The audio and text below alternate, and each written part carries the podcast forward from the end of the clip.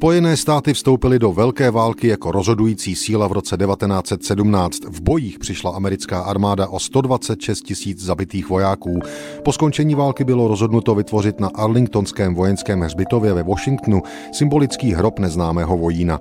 Den D přišel před stolety 24. října 1921. První část a důležitá se odehrála na radnici francouzského města Chalon en Champagne nedaleko Remeše. Zásadní role připadla seržantovi americké armády Edwardu Youngerovi. On měl určit, kdo bude o ním neznámým vojínem pro Arlingtonský hřbitov. Seržantu Youngerovi bylo v tu chvíli 23 let, narukoval v únoru 1917. V Evropě se pak zúčastnil velkých bitev na Somě i na Máse. Dvakrát utrpěl zranění, byl držitelem vyznamenání purpurového srdce a za chrabrost. Od roku 1919 byl členem okupační posádky v německém městě Mayen. Edward Younger zvolil pro vykonání svého úkolu nepochybně vkusnou cestu. Ostatky neznámého vojína vybíral ze čtyř možností. Provedl to tak, že na jednu ze čtyř rakví položil kytici bílých růží. Zvolil třetí rakev zleva.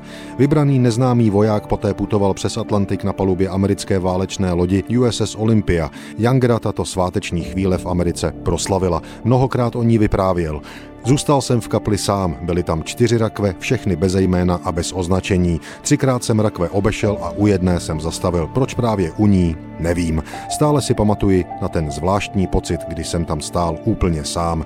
Ostatky neznámého vojína z první světové války pak na Arlingtonském hřbitově ve Washingtonu slavnostně uložili do hrobky 11. listopadu 1921 za účasti prezidenta Spojených států Warrena Hardinga. Během 20.